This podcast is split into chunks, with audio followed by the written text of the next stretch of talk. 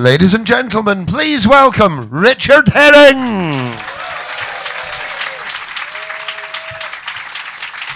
Thank you very much. Thank you. Lovely to see you all. Thank you for coming along. Welcome to Richard Herring's Edinburgh Fringe podcast, episode something. Have lost count, uh, or as all the cool kids are calling it, Rehef.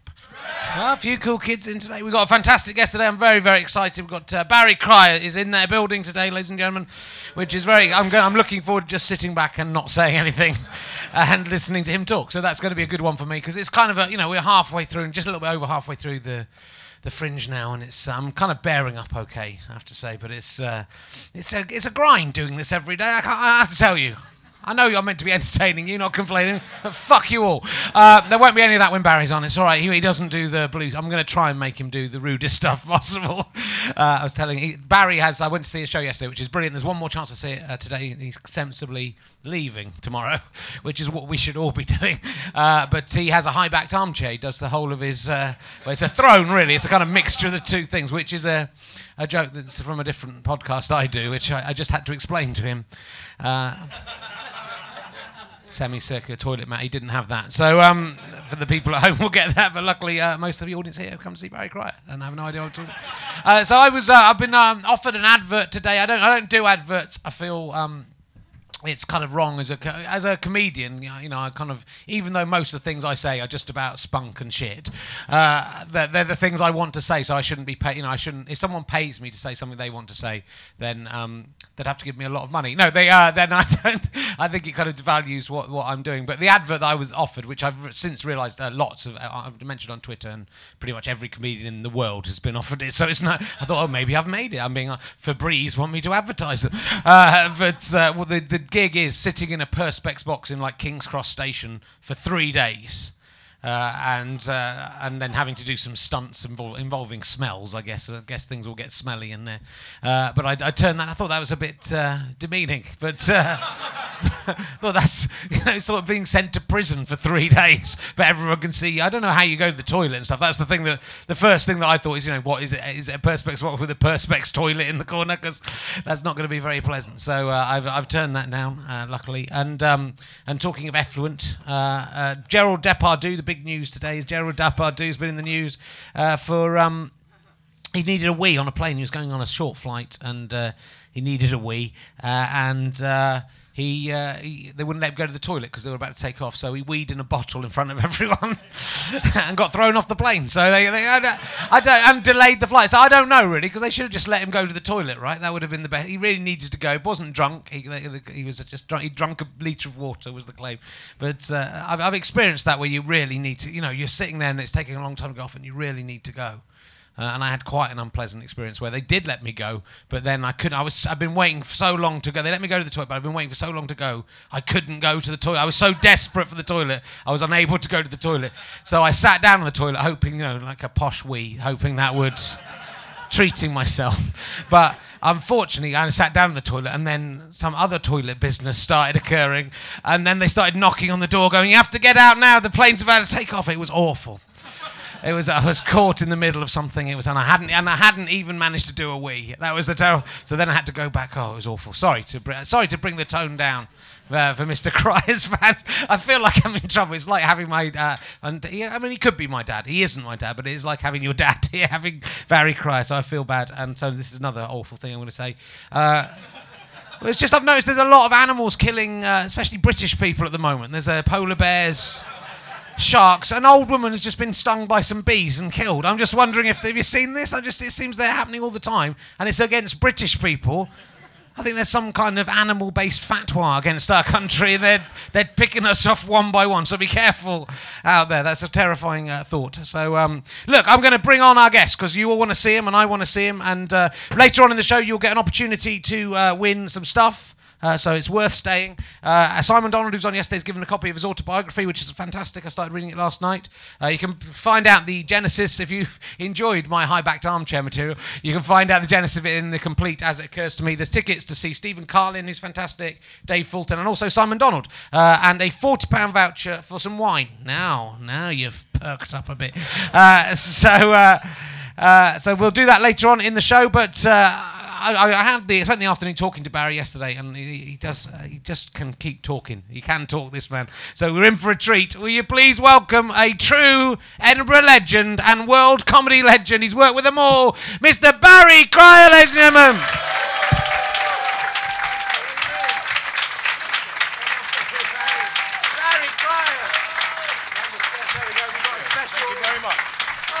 Special comfy chair for Barry. I don't. You might want to adjust your mic to where you want it to be. Um, how are you doing, Barry? How's, how you how you coping with uh, with Edinburgh? Last time I looked, I was all right.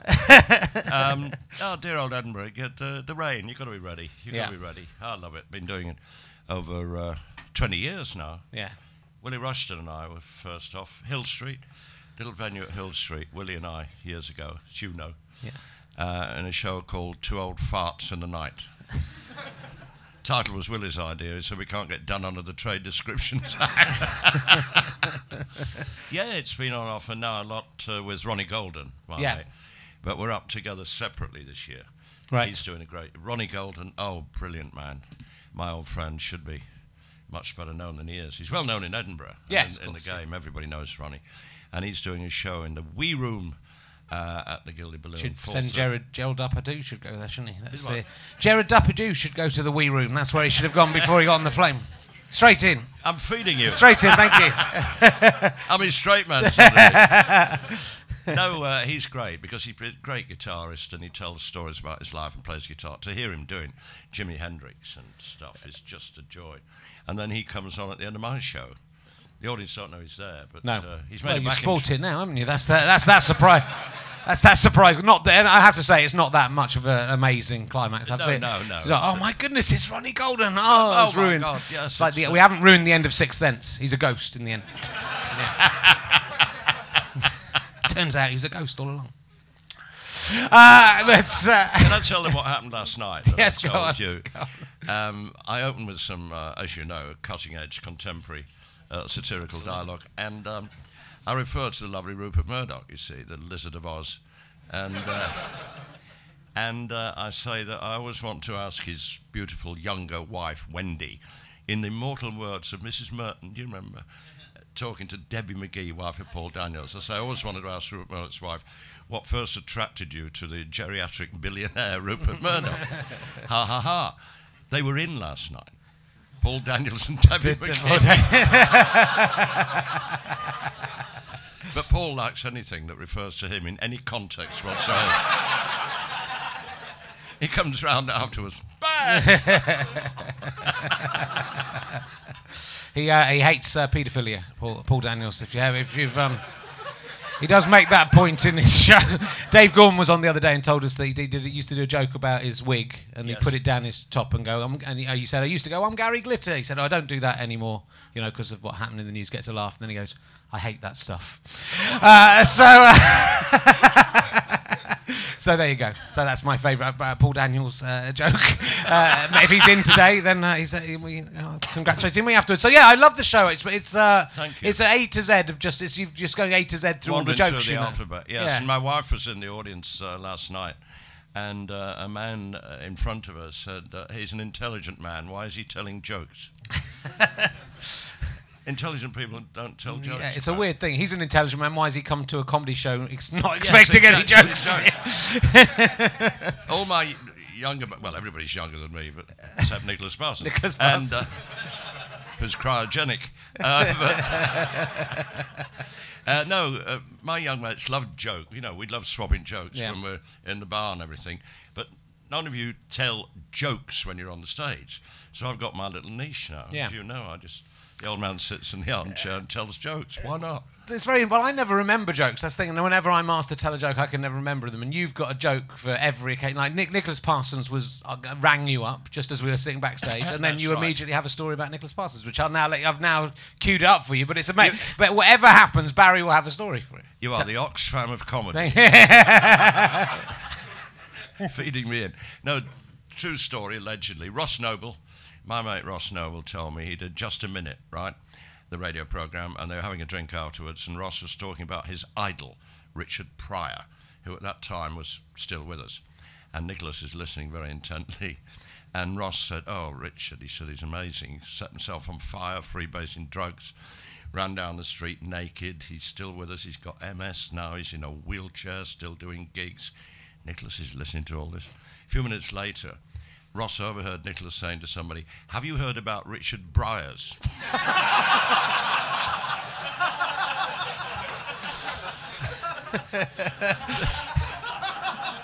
the sequel being that Richard is an old friend of mine. I rang him up that night and told him that story. He was ill, laughing. he said, Talk about a change of image. I'm telling everybody.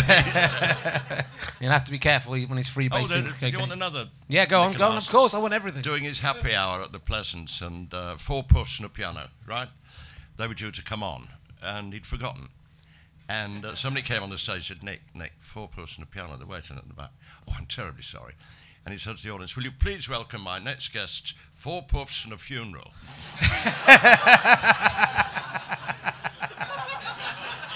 Which is another mental picture entirely, isn't it? but he's and he is amazing. I mean, Nicholas Parsons is absolutely amazing. I mean, he is. He's he's like in, approaching ninety, surely. Yeah, he's kind eight- of- well, the last mean, we're all approaching at the last count, 87. I 87. think. I mean, it's so astonishing.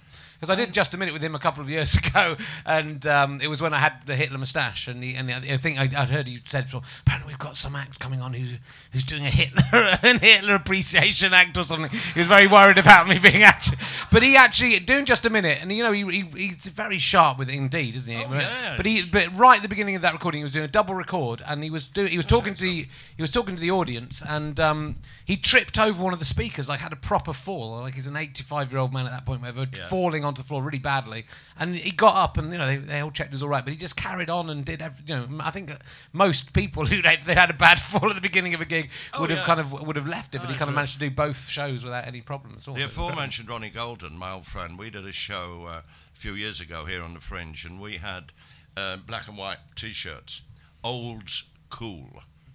You get what we did there? old apostrophe s, cool, old school, right? And we went on uh, his show wearing these T-shirts, and he said, "I have to say, I think you're sort of your T-shirts are illiterate." No, not illiterate. He said, "Why the apostrophe? Surely it should be old is cool."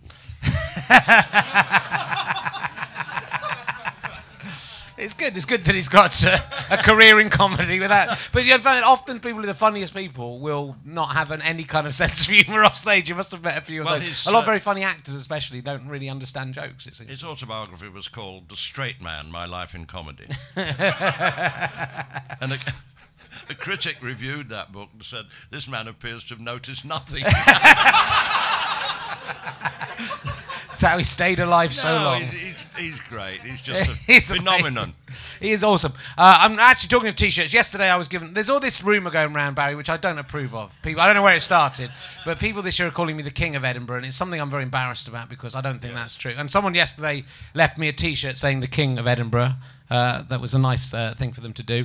Uh, Stephen Artis, I believe he was called, uh, and. Um, I don't think it's fair that I should have that because I think it should. I think you're the king of Edinburgh, Barry. So I was going to. no, no, I was no. going to present this. Oh, I was going to no. present this uh, to you, but on the um, on the understanding, Barry, that you'll leave it to me in your will when you die. will So I'll be getting it back in you know six, six to go- eight months. So it's all right. I don't, you know, as long, as long as he doesn't. Um, If I go first, well, I was. I thought it said something else on the back, but it doesn't. So you can. That that is now you're officially the king of Edinburgh. That is Oh, an bless you. official uh, Thank you title very handed much. over to. Be a short reign. As opposed to a long reign in Edinburgh. Let's move on quickly, please. So you've absolutely worked with that. I mean, what's incredible? You've been working for sort of over 50 years, right, in the business. So you've Yeah. worked with the names you've you've worked with. Actually, Richard Pryor. I wrote for Richard Pryor. Yeah, well, when I say I wrote, I worked with because he came over uh, to do his show at Elstree Studios way back in the 70s. And I was a handholder. You know, I met a lot of great Americans, and they'd send me off to a hotel room or a bar with the Americans. And my role was, uh, you know, say, uh, say pavement, not sidewalk, and lift, not elevator. And I don't think our lot will get that, but I, I had a suggestion with their set, you know, what they, Yeah, what yeah. they did and everything.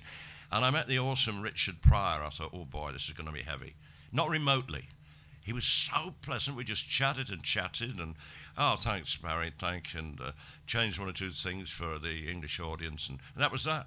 Then we went in the bar before the recording of the show, and uh, the great Pryor's at the bar with another guy, a friend of his, and uh, we didn't know that actually, and uh, their voices get louder and louder, and we're going, oh boy, this is the star of the show tonight. What's happening? This is oh boy, really loud, and and Richard finally said to the man with him, I'm going to take your white honky head and stick it up your fucking ass, and stormed out the bar. But it was an act. It was a friend of his. They used to do it regularly. Wind everybody up. Oh, it was wonderful. Uh, But then you worked with, I mean, right back, who, who you worked with Jack Benny and. uh, Yeah. Right. Oh, he was a, a lovely man because he played a mean, conceited coward. Uh, you know, not a sympathetic character at all. Yeah. But a a really lovely man. And he loved other people getting laughs, which, as you know, is rare with a big star. No, I'm not, not you. I'll rephrase that. People we have known, Richard. No, big star comedians don't necessarily relish other people getting laughs. And Jack Benny loved being the, the butt of the joke. He loved handing the laughs. He didn't do jokes, it was wonderful dialogue. Um, somebody sent me a DVD of a Jack Benny show, I think even black and white, years ago. And he had no rubbish on his show as guests. The guests in this show were James Stewart and his wife. And this, it's great, this sketch, because there's no jokes. It's just character and atmosphere. It starts with Jack Benny in the corner of a restaurant reading a menu. James Stewart and his wife come on. Enormous applause from the audience. And James Stewart's first line was, Oh no, it's Benny. And they sit down and hide behind their menus. and a man comes up and asks James Stewart for his autograph. Jack Benny hears the word autograph and stands up, comes face to face with James Stewart. Oh, it was marvellous. Stewart did it beautifully, and he's embarrassed. Uh, uh, hello, Jack. Hello, how, how are you? How are you? And there's about 10 seconds of this stuttering, embarrassed conversation. And then, just to keep it going, James Stewart said, Are you missing television, Jack? This is on the Jack Benny television show. And Jack Benny says, I'm on every Wednesday night. and James Stewart said, Oh, well, well um, uh, we're, we're, we're, we're sort of out every Wednesday night.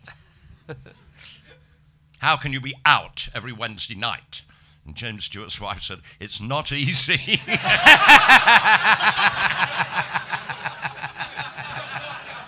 oh, class act. He went. He did one run. He went round. The, the guests were amazing because he knew everybody.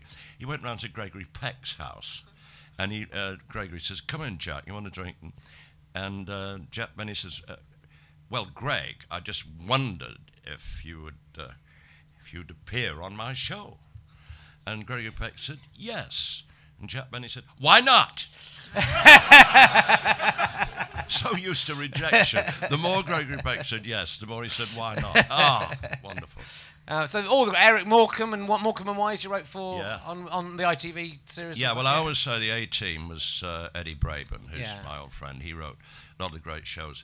Uh, the late John Junkin and I wrote a lot uh, Yeah. for Eric and Ernie, and uh, very happily.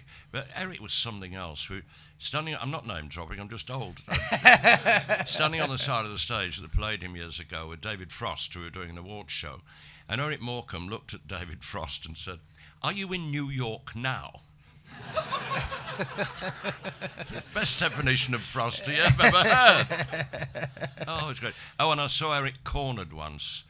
Um, Eric, very quiet, polite man, not a life and soul of the party at all. If anybody came up, he'd twiddle his glasses and say something silly, but he's a very courteous, quiet spoken man, wanted to talk about sex and politics and football. He didn't, you know, he wasn't the life and soul. But this man cornered him and started pronouncing about show business. And I thought, oh boy. And Eric was listening very politely. This is true, I was there. And the man worked himself up to a sort of climax and said, I always think to in show business you need three things. And Eric said, if you've got three things, you should be in a circus.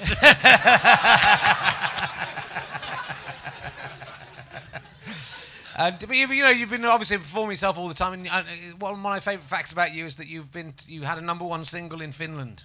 Yes. Yeah. How did how did that come about? How few of us can say the same. I'm sure that's not you're the only person in uh, in Edinburgh at the Oh, moment. it's the only CV that's got was once number one in Finland. I'm very proud of that. There was a, a guy called uh, Sheb Wooley, country singer and actor, and I told you he's one of the baddies in High Noon who was going to try and kill Gary Cooper, and he did country songs and everything. and he had a big hit in America with the Purple People Eater. Sort of ET thing about this extraterrestrial coming to Earth and everything, which crap. Anyway, but he did it well. And I did a little English cover version, and for some contractual reason or something, they didn't put uh, Sheb's record out in Scandinavia and all over the place. And they pushed out my little English cover version. Then I get a call, you're number one in Finland. I think they gave away a car with each record. but no, I'm very proud of that. How did the record do in England, Barry? What, do you want Nothing. those Finns, those are my people. Can you walk down the street in Finland without Uh, being never mobbed? been. I've You've never, never made been? Oh, it you to should go. Finland. It's very no, nice there. no. Full of trees. You like it. Yes. I've been there once. High levels of uh, suicides and alcoholism and uh, so on. Yes. These are my people. Yeah. That was only after the record came out. Though. Only after. oh, he's on. Game on. Game on. You know how to hurt me when I want you to. So you don't really do. I do quite rude material. So I'm being well behaved. I've been very good, haven't I, so far? My the people who come to see me, which isn't very many of them, shocking. are slightly disappointed that I haven't. But there is a rude question coming up that uh, yeah, people will be, good to know. But uh, do you do, do, do? Why do you veer away from that, or do you do ruder stuff at different times? Or I mean, you're re- it was quite cheeky your show. I mean, there's a lot of it's uh, innuendo and uh, Yeah. references to sex without. It's not. It's not me being uh, hypocritical or pulling back. My my audience generally just uh, they don't take it from me. Right. I think fuck is a great word. U- used, you know, Yeah. paste. Not. It's tedious when you overdo it. I only get away with it if I attribute it uh, to somebody else. I told you uh, last time I was with Spike Milligan. Uh, at a lunch, a guy came up to Spike very sycophantically and said, uh, May I shake hands with the greatest living Englishman? And Spike said, I'm Irish, fuck off.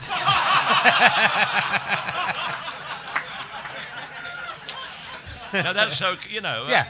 I do that. The one the audience don't like, and it's true, the great Humphrey Lyttelton, who was chairman of our uh, show, you know, and I knew him for 50 years, archetypal gentleman, stylish, never sworn, wonderful vocabulary and everything. But the last uh, gig, the last job he did with us, before he went into hospital, sadly, for the last time, uh, we were in Harrogate, Yorkshire, right, and we are all round the breakfast table in the hotel next morning, and Humph had a bowl of prunes. And he took the first prune and he went, looked round the table and said, How can you fuck up a prune?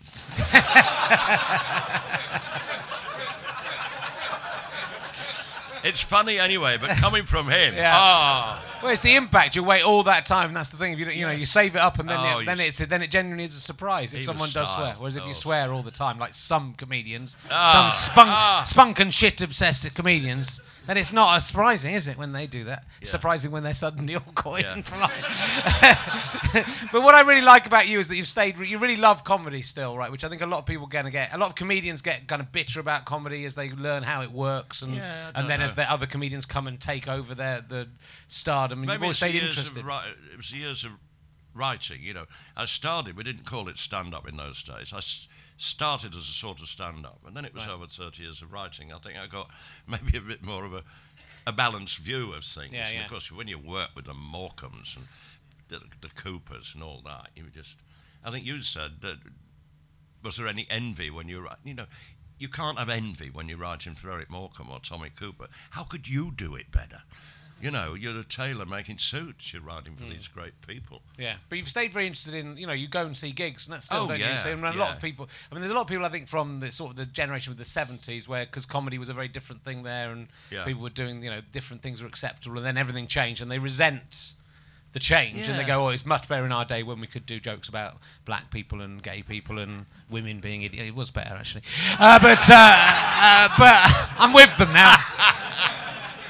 But so you've you know you've stayed very you know you stay, I mean you still do your own stuff your own Yeah, thing but you yeah. but you've your fingers on the pulse and you go and see the other comedians and Yeah, well, I, I was uh, I was helped so much by older comics when I started. Yeah. they were very good to me, and I was a cheeky oik, you know, coming up. And uh, some of those big names here, that like the Ted Raisin people, were so good to me. So I thought, give a bit back. And also, uh, I get from a lot of the younger lot, I get some nice respect. So why can't I give some back? yeah yeah well, that's You know, why just abuse them when they're being nice to me? You know what I mean? but you know, you do. I mean, again, you earn that, and it's kind of it is interesting because it is a. I mean, there are those different generations, and it's kind of interesting that you still slot in and fit in, and Yeah, and yeah. they're still. I mean, it's. I know. I, I really would. I was watching yesterday, and I was thinking, you know, when I, if I live as long as you do, which is very unlikely. Stop rubbing it in. uh, it's a very, very old, very, very old man. You know, it'd be terrific to be. You know, you're still there and you're still enjoying it on yeah, stage. I I, guess. do it if I didn't enjoy it. I mean, it, oh God, if, if you were faking it, you'd be knackered. you know what I mean? No, no, no, no, no. I still enjoy it. Yeah. It's up to the audience whether they enjoy it as Yeah. well. Whatever they think of me, I'm enjoying myself up there. Yeah. Well, that's good. That's good. Uh, and um, I'm doing an Edinburgh memory every uh, day of my own. And if you if you've got one, it can be uh, if you can. If there's, you know, I don't know how your memory is, Barry, but uh, it's uh, it's Are you- fucking amazing. Is his memory? It's just unbelievable. Are you my son? it just what Have the visitors been? They steal your trousers when you're asleep, you know. But um, I didn't come up to Edinburgh in the year 2000. I've got to 2000. I'd had a year off because I was writing uh, Time Gentlemen Please for Al Murray. Yes. Um, and so I'll talk about 2001, where I came back and did my first ever completely solo show, Christ on a Bike, the first time I did it. And um, I was very nervous about doing it. I'd never worked solo for a long time. I'd, I'd very when I first started out, and then I'd done the double act and I'd sketch shows and plays. And I was very nervous, so nervous, in fact, that I had a radio mic. Uh, that I wanted to use, but then because I was too scared, I also had a handheld mic that wasn't Yeah. turned on.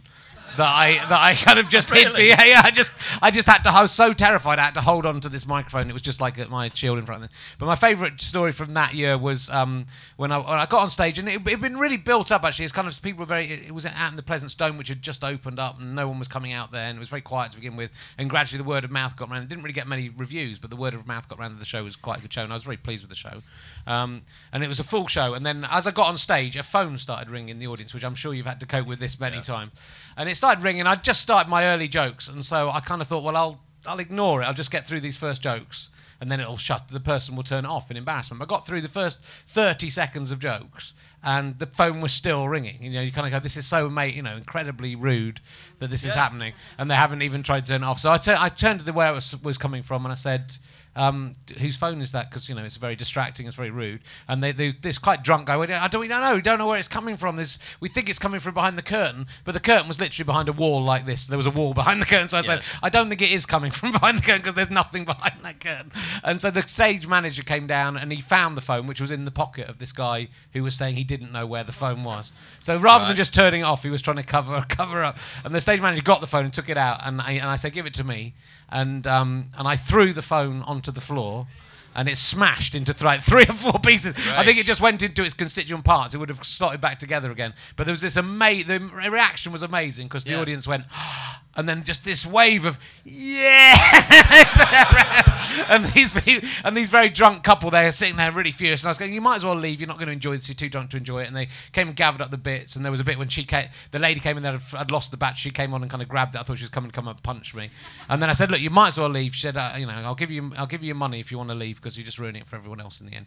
And she said, I'm not leaving. You, you, you know, you, you pay for this phone. You've broken the phone. And I said, I'm not paying for that phone. It's broken. And. Uh, and then, uh, and then they did leave anyway, so they could have they didn't even get the money back. But that was that was my uh, that was kind of a, I mean it, it was sort of amazing as well because you know having to deal with that on my own for the first time and you Yeah. know, but it was but it was uh, it was kind of incredible year that year to go to come back and do stuff. Do you have a do you have a favourite Edinburgh memory? Another. This isn't Edinburgh, but just from, here we go. Yeah, butterfly phone. brain. That's fine. You were saying that, that another angle on it. I did a, a gig a few weeks ago, and it was uh, the after lunch, after dinner world. My God, that's sin on the ground. I'm, I'm lucky doing other stuff, but boy, the recession and everything. But I was booked to speak after lunch in the Tower of London, and it was an accountancy firm. But he said it, the crowd out our company, there are clients, our customers. And this guy who booked me said, "Oh, I wanted you, Baz." And I said, "Oh, thank you very much." He said, "Uh, "They'll have never heard of you, but I, I wanted you." Which, uh, you know, younger audience. And this is what happened. I stood up to speak, right? And excuse me, this, this man sitting right there, and he's texting. He's just sitting right in front of me. You see the glow on the screen. I thought, oh, terribly distracting, you know. So I stopped speaking. I went over to him. I said, everything all right? And I put my arm on his shoulder, and looked at the screen. And then I said, oh, I do apologise, none of my business, you see. Thinking it might get a bit of a laugh from the audience. Yeah. No. Bewil- bewildered audience. why? Why is he interrupting that man when he's texting? It is. It's a. You know. It's a. You know. Obviously, it's a modern power. You do notice it. You can see the light. You know, the faces The lighting up in the in the back of the room as someone's which is sort of uh, slightly distracting and dispiriting. Though I think I've. uh, I think I've done. I usually do it in. Sometimes when I'm bored in a film, I'll do that. But you kind of think. You know, when you're aware that just all you see is this kind of Star Trek blue face lighting up. It's a dead giveaway, isn't it is, it? Yeah, yeah. You think it's secret, but it isn't. There's a glow there. I liked your story about um, you crossed swords with Stewart Lee in the year he did uh, when he Oh, one of his yeah, comeback year. Stewart. This was Oh yeah, the Stewart uh, insulting you and insulting many of you here who know all the facts. You know Jerry Springer, the opera, and all that. And Stewart had great stories about sort of death threats and towns where they wouldn't even put it on. And oh, it was just so. But he did a marvelous setup here, talking all about that. And one Friday morning. Here in Edinburgh, there was a whole gang of us, writers, comics, and everybody, invited to see a film called The uh, Aristocrats, Oh, yeah. which is about telling a joke. You probably know the film. And a whole gang of us there, whole horde. And Stewart came over to me and said, uh, "Hello, Baz," and I just blanked him, froze him out. and he said, "What? What?" I said, "I've been told." You've nicked my vomiting into Christ's anus routine.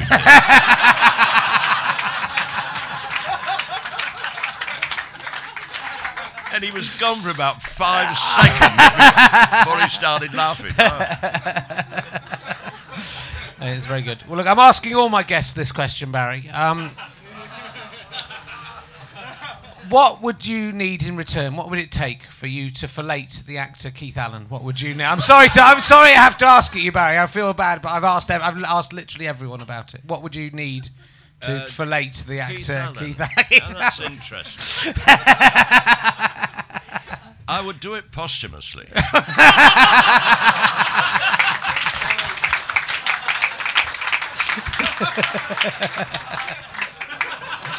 Well, you might end up doing that if I know Keith Allen. So that might. it's the kind of thing. Very good. Top answer. That's that's the best one so far. Susan Calman now in second place. I should have like a little Top Gear style list of where I can place each answer in the in the list. Um, so yeah, yeah. I mean, uh, the, the um, but what's it, what's the secret of great comedy, Barry? What's how you've got to impart your wisdom to us? What is the secret of comedy? Do you think you've learned after all these years? Insensitivity. no, I just mean you, you just uh, you just go on doing your best. I think it's it's patronising to think like you, the audience, they, they will like this, they won't like. There's no they. You just do what you enjoy and hope other people enjoy it. All the best people I ever worked with weren't patronising about their audience at all. Mm-hmm. They were just doing their thing and hoping, you know. And if you're as good as Eric and Ernie, whatever, there's a hell of a lot of people who Yeah. like what you're doing and Yeah. you're enjoying what you're doing. That's all it is. I don't know. The the great ones I worked with, they were all different. I think I did a very smug line. to did, you it was a good line. What they all have in common. What they all have in common is that they've got nothing in common. they're, they're all so different. Tommy Cooper was. Tommy Cooper didn't like reading. He wasn't dyslexic or anything, but he didn't like the physical act of reading. So if you sat down to read a script, Tommy didn't like that at all. He wanted to get on with it and get on the rehearsal room floor. And first time I ever wrote for him, I uh, I noticed he repeated himself a lot. Good evening, good evening. So I wrote a little two or three minute bit for him, and the first line was good evening, comma, good evening, full stop. You see, so the nice woman, the producer's there, director, and she presses a stopwatch. Go on, Tom. And he went, good evening, good evening, what's this? and stopped, so stopped the stopwatch. Barry, what's this? I said, well, well sorry, Tom, I, I noticed you said everything twice, so I put it down twice. you put it down once, I'll say it twice, and you get the best of the bargain. what is that? And you're still going to see shows while you're up here. Have you seen anything? Oh yes, but this. I was say in my advanced age, and I've got family up here. I've got my wife and daughter, two grandchildren, everything. And you're a bit old for rushing about in the rain, uh, seeing to the 28 shows I want to see, and I know I won't see them all. You know, you try, you try. That's Sure. all I can say at my advanced age. I see a lot of the mates and circulate a lot, and seen you and coming here today, and I've done a podcast and some three chat shows, and the Yeah. I'm not unknown in the loft bar at the Gilded Balloon. So you do you do meet a lot of your mates, even if you don't see those shows, Yeah. although you try. It is very difficult to get to get around. I've seen. I've only seen two shows, and yours is one of them. So there you go. That's, Oh, well, uh, thank you very that's much. That's some kind. I didn't pay for it. What was the other one? Uh, I saw Katherine Ryan, who's a new, uh, very young uh, com- Canadian comedian. So it's Yeah. quite opposite ends of the spectrum. Yeah. Uh, she's the girl with the po- uh, with a poster of her in a in a pad, beauty pageant with a pregnant belly. Have you seen that? Oh yes, kind yeah. of uh, quite a shocking. Uh, so that's the, but that's what I quite like. You know, I've got a very eclectic taste. What I liked about, uh, I should really be getting a percentage of your P. I don't know who your PR is. my, my PR man. I don't know if it, uh, but There are rumours we're having an affair in actual fact, uh, but I've got an injunction on it, so we're okay. I mentioned him in the Observer, and I'm, I got, I've got, I've made Barry Cryer the cover star of three weeks. I was asked to guest edit, which is, I think, my proudest achievement to see Oh, your, shucks. see your old face shining back off the f- front of that. The tone's But- changing. Have you noticed? but uh, Jerry Sadowitz was the other person I chose Oh, to interview. that, which I can't really think of two more different comedians No, than you and Jerry. he's brilliant. He is amazing, isn't he? I only Yeah. met Jerry once at the uh, Traverse, and he talked to his shoes. Right. I mean, he really shy, really Yeah. shy. Have you seen Jerry work? And he is really something. But when it, when I met him, he was very shy. He's very-. I mean, he's very I heard him on the radio years ago, and he was behaving himself, unless they'd edited him. you know, the language. He was being very constructive and very interesting. And he said, uh, "I'd like to do a sort of uh, comedy commune, a kibbutz, where there's a whole load of us, you know." Contemporaries and everything, we all do different things, and we all get together and do shows all together. But I think we'd need an older head to really control it. I don't mean Barry Cryer, but you know the sort of thing I mean.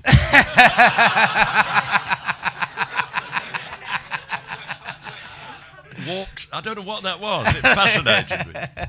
And uh, what I, and we were out for a drink yesterday in the afternoon before your show, and you had a couple of pints of quite strong lager before the show in the afternoon, and you've had a Did I? little, yeah, you had a little. Were you there? What's that? Yeah, you've had a No. little beer backstage Two- before before two the show. top. Two is top. Two tops, yeah. Two. Two, two tops. is top. Two not is three. tops. No, not three. I, After 'cause I the can't, show, relax, I can't yeah. even drink two pints of beer after the show now, mate. That's like uh, that's, I, I wake up terribly hungover and in, in trouble if I do that. So I'm just the old, impressed uh, by the old breed? You know, I don't know, and I'm not recommending it or proselyting it, but we're uh, my my breed. You know, the Yeah. pints and, and the cigarettes still smoking. I mean, my GP, Chris, who's a mate, he's given up. Uh, he's given up trying to get me to give up because uh, I've failed group therapy and hypnotism, and I got down to 20 patches a day, and uh, and I've been checked up, and I'm where's the word? I'm all right. And Chris, my doctor, says I don't get it. You're 76. How long have you been smoking, Baz? He'd never asked me that. Yeah. And I thought, God, I was the cliche. I was behind the bike sheds at school, you know. 60 years. Must be six years smoking. He said, I'm a doctor. I give up. He said, What is your DNA, your metabolism? And I'm not proud of that. I'm just grateful, you know. Maybe if you smoke enough, it makes you immortal. That's the thing. The people, the people who die, aren't just aren't doing enough of it. That's Yeah. well. Let's try that as an I don't experiment. know. I don't know. the couple of pints of beer. That's a terrific thing. So But look, given the choice Yeah, between smoking and filleting Keith Allen. yeah, smoking just just makes it. but you're very, you're a very, you are a gent. Like I think Jerry, in fact, in real life, is a very gentle, kind, Yes, sweet yeah. man. But you're a very gentle, sweet man, and uh, a gentleman, Yes. in, proper, in a proper sense of the word. So, you know, have you? But were you when you were younger? Were you more of a? Were, were there were there kind of hijinks amongst all those that group of comedians? And were you? Uh, were you did you get into No, trouble? there Can't was remember. a lot of hell raising No. going on. No. no, there was just uh, well, the cliche straight off to the bar. I don't remember. Oh, Freddie Starr. yeah. Yes. Oh yes. Mad Fred. Mad Fred. Yes, he was a real loose cannon, maverick, amazing. You worked with Kenny Everett as well, was he? Oh was he- yes. he no, was- Kenny was a quiet man. Was he? He said, "Oh, they expect me to come into a room turning cartwheels," and he was very shy man. He saved Yeah. it for when he was on. And uh, I told you, I'd, he always called me Bar. And years ago, I'd been writing for him for quite a while, now TV and BBC. And then I was married over 30 years with four kids. And uh, Ev said to me, "Ooh, Bar," he said, "you married over 30 years with four children. What a smokescreen."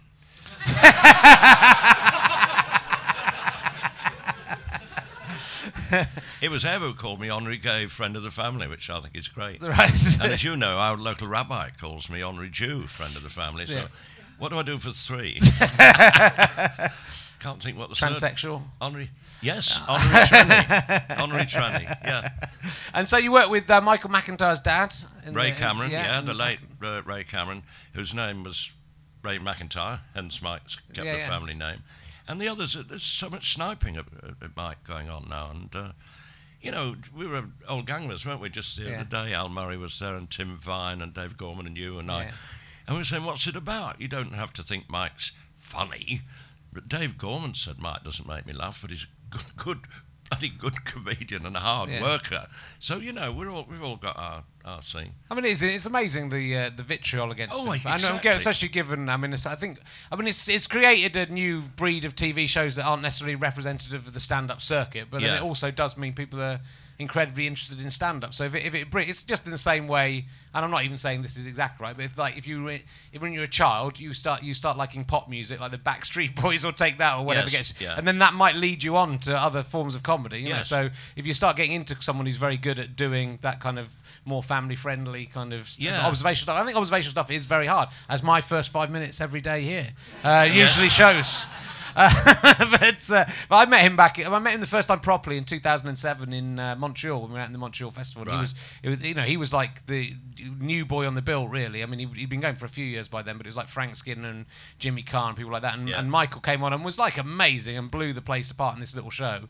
And then within, literally within three months, he was like the most famous comedian in, Yeah. in Britain. It was, I think, it's the it's the it's the rise, isn't it? That it's so rapid that I think it's resented in yeah. certain quarters. I don't know because he just went like that, didn't yeah. he? So you kind of overtake people, lap the people. Apollo show, and then oh, it's now O2 and massive stadiums and everything. And Yeah. maybe there's some uh, jealousy and resentment of the speed. It doesn't seem many years ago since I sat in a room somewhere here in Edinburgh, and there were about 20 of us listening to Mike Yeah. in ebullient form, and then in no time at all. Oof, Yeah. it happens quickly now as It well. It does for some people, Barry. Uh, Yeah. But uh, Things can only get better. I probably get you know another five people every year coming to You're see me, and by by the time I'm your age, I'll be. Uh, You're much respect. no, I'm, it's- I'm getting I'm getting there. I'm getting there, Barry. Rather rather have 25 million pounds rather than sitting in a perspex box in King's Cross. That's as. If they hadn't offered it to every other comedian in the world, I wouldn't mind. Uh, so look, we're going to have a little break, Barry, while we um, while we have a, a, a one of the one of the newer acts coming on to do five minutes. I don't know. Do you know Ed Aczel? Have you seen Ed Aczel before? Yes. He's fantastic, uh, fantastic comedian, ploughing his own furrow very much. Uh, will you please welcome and, uh, and Ed? Would you remember to give uh, plug your show because I forgot to ask you where it is. Will you please welcome? Uh, we're going to can you we're going to nip off the stage unless you want to. Indeed. unless you want to stay there. I do- I do you can stand nip. there just No, not laughing. Uh, stand there grumpy going. I do good nip off. So will you please welcome the incredible Ed Aczel?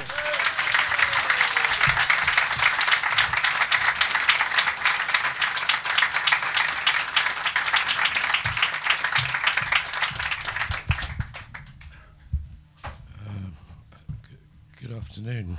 Um, um, uh, 23 years ago, Kohlberg, Kravis, and Roberts launched the largest corporate takeover in history, purchasing RJR Nabisco for an astonishing $109 per share. Um, in ni- 1974, the London Stock Exchange lost an astonishing 73% of its value combined with a near total collapse in both commercial and residential property values. Um, St, Lawrence's Church in Broughton in Buckinghamshire is a Grade 1 listed building, predominantly because, because of its remarkable series of medieval wall paintings. Um, no, none, of, none of this has anything to do with the show. Um, just goes to show how your mind wanders when you're a bit nervous.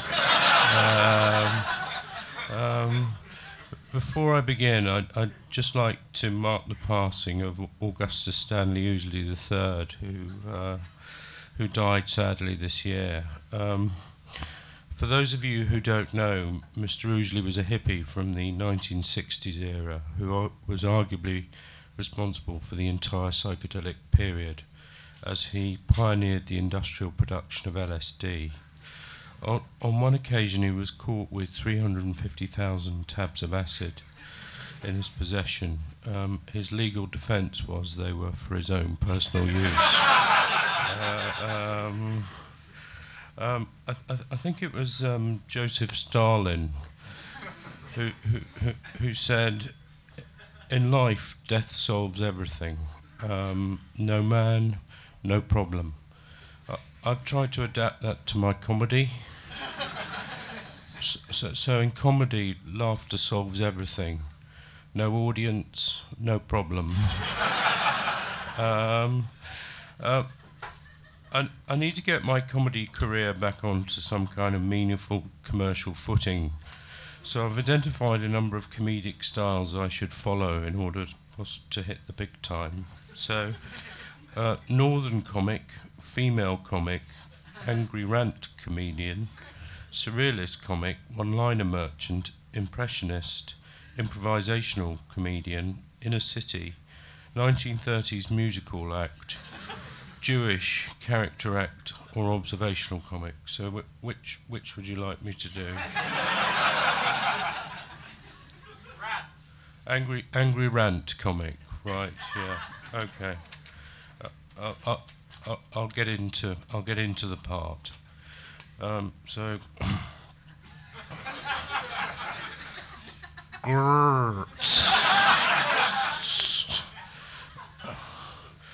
Top shop don't cater for the larger man. So this is a shop, okay, that wants to sell clothes to everyone, except people who are a bit tubby and can't get a handle that peop- some people are a bit bigger than others, so those people lose out. Should be firebombed. uh, uh, uh, are you with me? and all of their staff killed. Uh, what, what, what, let's do another one. Would you like me to get into character? Yeah, thank you. Um, so let's uh, just find female. Uh, I would say before I begin this, an, an apology may be required afterwards. Uh, um, so, so, my husband said he needed some space so I told him to clean out the garage. Whenever my sister tells me all men are bastards, I don't know why. I'm always thinking, why did she get it so lucky? Why, why do retailers think us girls purchase should everything us girls purchase should be pink or flowery? I went to buy a bicycle, and the only one in the shop was pink. I wanted a blue one. Men.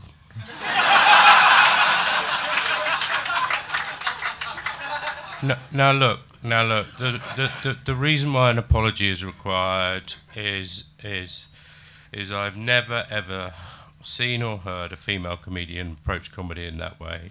Um, um, um, so I, I, I, sincerely apologise.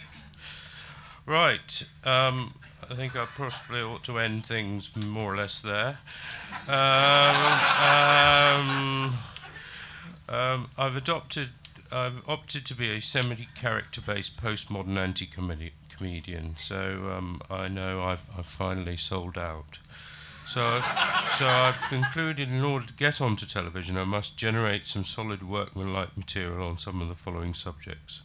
I be- should begin with a funny thing happened to me onto the w- on the way to the gig gag, e.g., falling over, getting arrested, or going blind.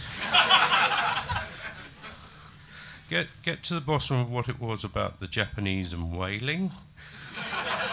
Ask whether Richard Nixon was just a nice guy in a difficult job. Uh, ask, ask why Deng Xiaoping was known as Crazy Horse. Why, the, why will the entire universe degenerate into protons anyway? Wonder where, where, where I would actually be if I really was Isaiah Berlin. And and can Americans really live in France and retain their dignity? men love women, women love children, children love animals, animals many love food. Food. Punchline yet to be written. Thank you. You've been lovely.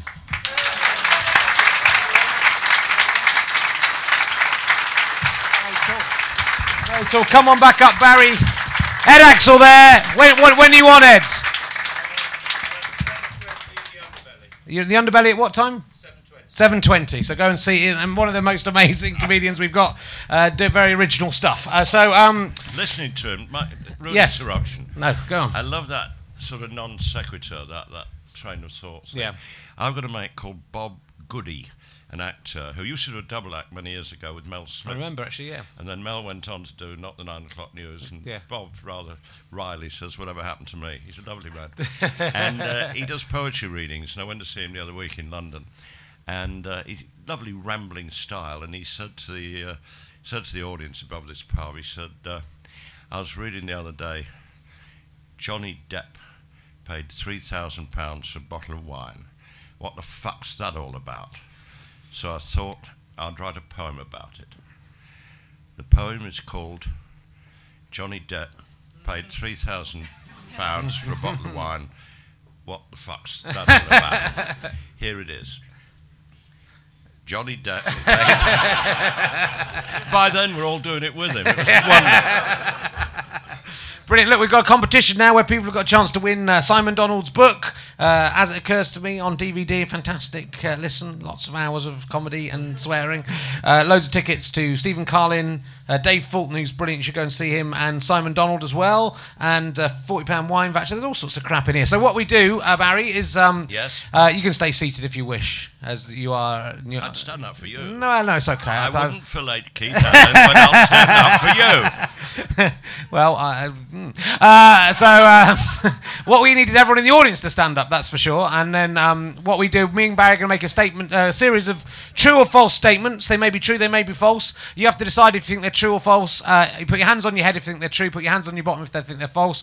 Uh, and if you get it wrong, you have to sit down. It's self-policing, but uh, you, you, there is anarchy within the room for the next 15 minutes. So no, any crime is allowed for anyone who is cheating. So. Uh, uh, every day, uh, pretty much every day in this quiz, I've started by saying that the newsreader Kenneth Kendall has died during the morning, which has not happened, of course. That's an awful thing to say. Uh, but here's a fact about Kenneth Kendall: is it true or false? He immortalised uh, James Dean in dozens of paintings, drawings, bronze busts, and statues. Is that true or false? Kenneth Kendall immortalised James Dean in dozens of paintings, br- drawings, bronze busts, and statues according to Alan Greening. Uh, is that true or false? That's true. It's a different Kenneth Kendall, but it is. Uh, it is uh, Ah, no,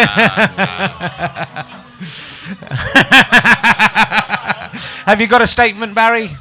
What, a statement? A statement of truth or false? Do you understand the, the competition? I'll do another one if you don't Yes, want one. um, you can tell us a fact about something. Nor- Norman Mailer uh, in Edinburgh years ago said to me, What do you do? Uh, and I said, I write. What do you write? I said, I write for comedians. He said, Jesus, I've always wanted to do that. True or false? Is that the end of it? Am I supposed to say? you know, I'll say true, true or false. No, the audience now have to decide: is that true or false? Did that happen? Did Norman Mailer envy Barry Cryer? True or false? Uh, is it true or false, Barry? It's true. It is true. So sit down if you said false. No, How dare? He didn't What? envy me. He just said it's No, something no. he'd always fancied Ah, no, doing and never yeah, done that's, it. That's some of my own uh, thing. So we've still we got with that. If you're at the back, step forward if you're still in, uh, so we can see you. But if there's anyone in that standing area, uh, okay. Um, Kenneth Kendall, the uh, newsreader. Yes. I'm going to pretend to read it off my phone so it looks more real. Uh, in uh, before he found fame as a newsreader, uh, this is the new. This is the one from Treasure Hunt we're talking about now, not the American one. He gave a 21-year-old John Inman of Are You Being Served fame a job as a scenic artist with his touring company. Is that true or false? Did Kenneth Kendall, the newsreader, give a job to John Inman? Sorry. is it true or false? Uh, you've changed your mind. According to Alan Greening, who sends me these facts about Kenneth Kendall, that is true. Uh, everything, everything I say about Kenneth Kendall's true. That is, a, as a rule of thumb, apart from that he's died. That is, uh, that's the. Have Did you he got? have a touring company? well, that's me. Apparently, that's what. Kenneth that's- Kendall. Yeah, apparently. I've said enough. I'm sorry. Uh, it's, I'm uh, sorry. our decision is final whether it's true Yeah, or false, right, right? That's respect. that, just to solve disputes. okay. So we've got t- just two gentlemen left in, or is anyone else left in? Oh, and some. Oh, there's three over there. Step forward into the light a little bit more. Have you got another another uh, statement of truth or false? Barry, you're allowed to make up something up, or you can Um, just tell me a, another truth. Where thing. I live, there's an H14 bus yeah. uh, which I use and I like very much indeed. And when I spot this H14 bus, I shout, "Hello, darling." Is That true or false? Mainly gone for true. Is that true or false, Barry? True. That is true. So sit down and said, always, always believe Barry. He never lies. Uh, in uh, 1991, one of my final jobs uh, was that I worked as a, a researcher for the MP Robin Cook. Is that true or false? Couple gone for false, few gone for true. All over true over there. That's false. Uh, so uh, this one's down to you. I think there's two people left in. Is that right? You'll both win something, so don't go away at the end. But one of you's going to win all that exciting stuff. It's a young man, bearded man, and a mysterious, beglassed lady.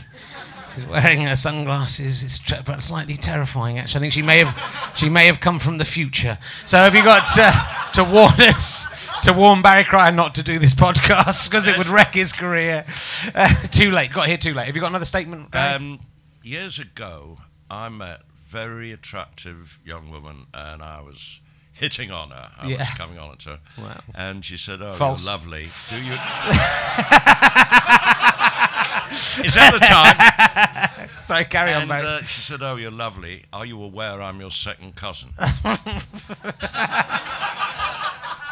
true or false? Whoever goes for with the true and false, that's good. It's gone one way or the other. So, is that true or false, Barry? False. It is false. So this lady here is one. What's your name, madam? Oh, she's very excited about the victory. All your prizes are inside this book, madam, so careful. There's lots in there. Don't drop it. And there's all sorts of different tickets. I will send some tickets out. Uh, some we haven't really talked to the audience very much, but that young man, you can go see Dave Fulton at 11:20 tonight at stand uh, number five. So pass those back to the gentleman there. In fact, you can also go and see um, Stephen Carlin. So pass those back to him. Uh, let's see. With this, I like the look of you, young man. What's your name? Uh, Lewis. How old are you, Lewis? 18. Oh, you look younger than that. Uh, you can go and see. I'm not interested in you now. Uh, you go and see. Uh, no fun if it's legal, is it? Hey, you know, you know what I'm saying? Uh, you can go see Dave Fulton. He's really good. Um, have you got Have you got a friend to go with? Oh. he hasn't. Uh, so uh, Barry Cryer will go. I think Barry's going Yes, home. indeed. You'll go. You'll go I'm down see Dave yeah. Fulton. Uh, you two can have the Dave Fulton tickets as well. And Simon Donald, who is a gentleman, as uh, Oh, great. one- lovely, fantastic. And he was on yesterday. Who did anyone enjoy him yesterday? There's a lady there, straight in. Uh, the first, just one person, Simon enjoyed it yesterday. Uh, and uh, Stephen Carlin, let's see, I don't know, let's see, who do we like? Oh, go on then, madam, you can have him. Stephen Carlin mainly talks about snooker, snooker based comedy. so what's your, um, I, don't, think he's doing that this year, actually. I was only, I was only taking There's a, the piss. there's a joke, you know. Go on. This is a very uh, charming joke. The two guys talking one once said it's my wife's birthday uh, next week, and uh, I'm going to give her a table. And he said it'll probably all end in tears like last year. She's crap at snooker. what a charming joke. Always finish on an anticlimax. Go on, let find. it tell, would- tell your wife's favourite joke for the, from your show last night. That can be when you'd say this one's my wife's favourite, or did you say Yeah, that? it's true. No, Yeah, it's this- I just like my, my darling's favourite joke. Man said to his doctor, I think my wife's going deaf. I, I don't want to mention it, be tactless and insensitive. Is there any way I can gauge it, preferably without her knowing? And the doctor said there is. It's quite logical, quite easy. Choose a moment when she's got her back to you. Say something in a normal voice. If she doesn't answer, move a little nearer, say it again. You'll get an idea about hearing. So the guy comes home from work and his wife's standing with her back to him in the kitchen and he said, What's for dinner, love? Uh, no answer. So, he, oh, moved in. What's for dinner, love? No response. Oh boy, moved in again. What's for dinner, love? Nothing. By now he's right behind her. And he said, What's for dinner, love? And she turned round and said, For the fourth time, chicken. Your wife has incredible taste in men and jokes. That is the best joke in Barry Cryer's show. Go and see him at 5.45, 6, 5.40, 6.45, 6.45 at uh, the Gilded Balloon. I don't think there'll be any tickets left. Mr. Barry Cryer, ladies and gentlemen, living legend. Thank you very much. Please give it up for Ed Aczel. Tomorrow we're back with uh, Josh Widdicombe and a secret surprise guest. I'm going to pretend it's Stewart Lee because last time I did that, we sold out. Uh, but I don't know who it is yet. But uh, thank you very much. Please come and see my show, What is Love Anyway, at the uh, on tonight, 8.50. Goodbye. Bye. Thank you.